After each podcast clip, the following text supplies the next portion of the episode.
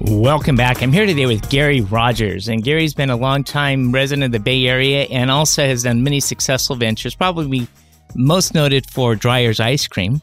Uh, and Gary, welcome to today's show. Thank you. It's great to be here. So, Gary, for the, for the listeners, can you give your background and uh, things that you've done to bring you up to today? Okay. Well, I was born in California, grew up here, grew up in Marin County before it was Marin County. It was a very rural, agricultural dairy area when I was growing up there, and um, you know went to public schools. Um, wound up at the University of California as a engineering student. Uh, graduated there after a lot of different activities.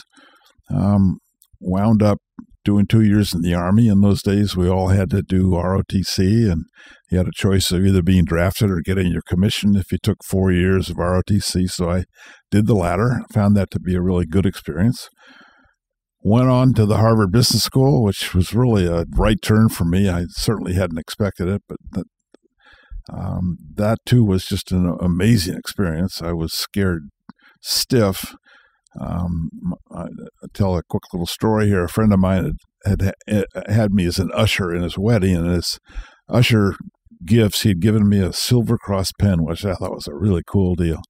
So when I went to Harvard Business School, of course, we all wear coats and ties, and I had my Silver Cross pen, and I was ready to take notes. Well, my first class, I looked to the right, gold. I looked to the left, gold. I looked up behind me in this amphitheater classroom, gold.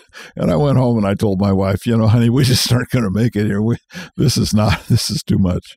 But I, I survived. I actually wound up, they call a Baker Scholar in the top 5% of my class and went on to McKinsey and Company, which was kind of the place everybody wanted to work in those days. And I think still is a great place for business school graduates. And then wound up founding a restaurant company of all things. And the short story there is we opened five restaurants and went broke. I think that's something every successful businessman ought to do. I really had to pick myself up off the ground with, you know, no money. I had four kids at home, all under the age of seven. I really didn't want to go back to work for anybody else because I'd had the joy of having my own company, even though we'd failed. And I wound up buying Dreyer's ice cream with a million dollars of other people's money. And uh, we built Dreyer's into the largest ice cream company in the United States, sold it to Nestle for $3.2 billion. And that was 10 years ago, or actually 12 years ago, because I stayed on for two years and ran Dreyer's for Nestle after they owned it.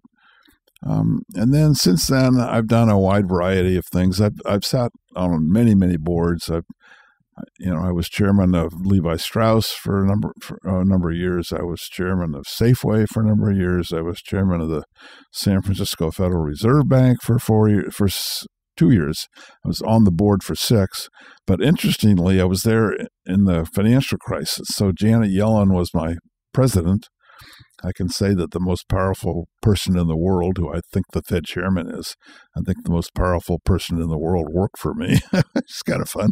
Uh, and uh, I'm still, you know, I think I'm on six boards currently, three for-profit boards and three more philanthropic boards. And I'm very involved in the Oakland community, um, and have a wonderful family of four boys and 11 grandchildren, and uh, life is good. I'm about to be 75, and I can smile at sort of you know what's happened as I've gone down the trail, and I've still uh, very much enjoying life. You know, it's an amazing life, and uh, you know, I, I just note here after all these great accomplishments, you you you christened all this with your family and, and your and your grandkids, and I, I, think that gives us perspective in life, doesn't it? the older you get, the more you realize that's really what it's all about. Uh huh. Yeah. Well, Gary, I want to I want to roll back and. Um, uh, you know, spend a little bit of time uh, going through your your Dreyer's uh, experience. Most people go to the, the grocery store and they, they see that brand every week, and uh, it's still a very prominent brand. Um, however, I'm running up against the break right now. Okay. And so I, am visiting here today with Gary Rogers. Uh, he's a longtime entrepreneur, resident of the uh, San Francisco Bay Area, philanthropist. And uh, after we come back from the break, we'll talk about Dreyer's. Great. We'll be right back after these messages. Okay.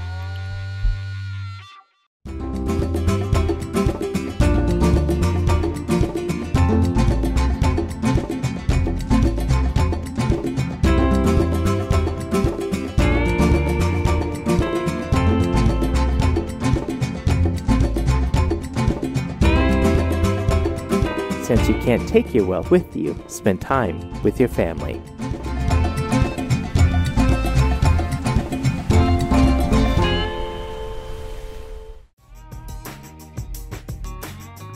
Welcome back. I'm visiting here today with Gary Rogers, and Gary has been a longtime entrepreneur, philanthropist, and resident of, of the Bay Area community. And, and and Gary, in the first segment, we talked about uh, one of the you had ventures before, but one of the most notable ventures that you did was that of purchasing Dreyer's ice cream in 1976. Right.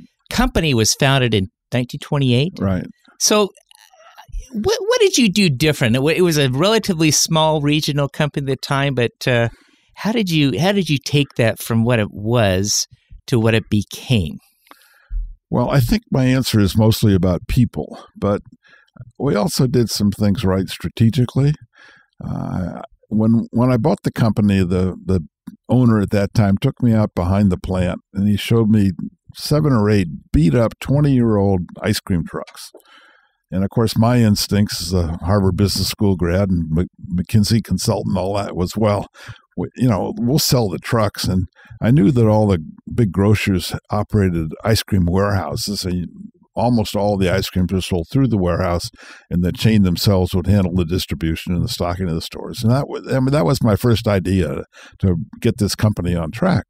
But this this owner said to me, he said, it's very simple. He said, Gary, whatever you do, don't sell the trucks and I'd just gone broke in the restaurant business, and so I thought maybe maybe it wouldn't be smart to take the primary advice that the former owner had given me and just ignore it right out of the blocks.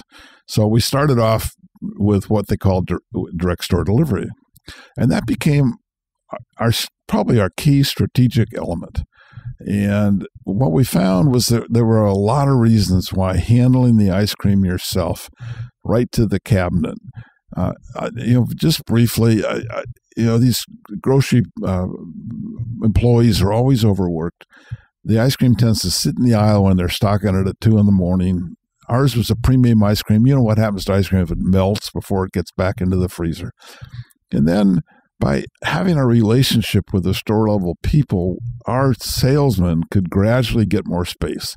They could say, "Well, Haagen Dazs didn't fill their cabinet, their their shelf this today. Let us fill it for you." Or, you know, there's a little space down here that really isn't used properly. And at store level, you could do a, a tremendous amount of selling. The in the previous company they had called it uh, ice cream drivers. We called them ice cream salesmen. And just that little change made a huge difference.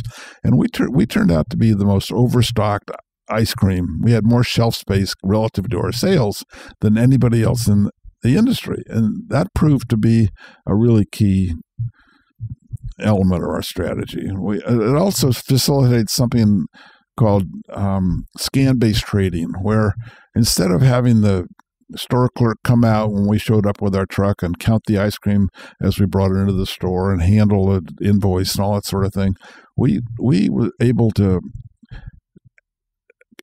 have the grocer incur his obligation to us. The ice cream would be put in the store uh, you know, on a on a basis where it was still our ice cream. It wasn't the store's ice cream. It was on consignment. And when the ice cream went over the scanner, the grocer incurred the obligation to us at the same time that he took money from his customer. And they really liked that. And they would pay us the following Monday for all the ice cream that had gone over their scanner the preceding week.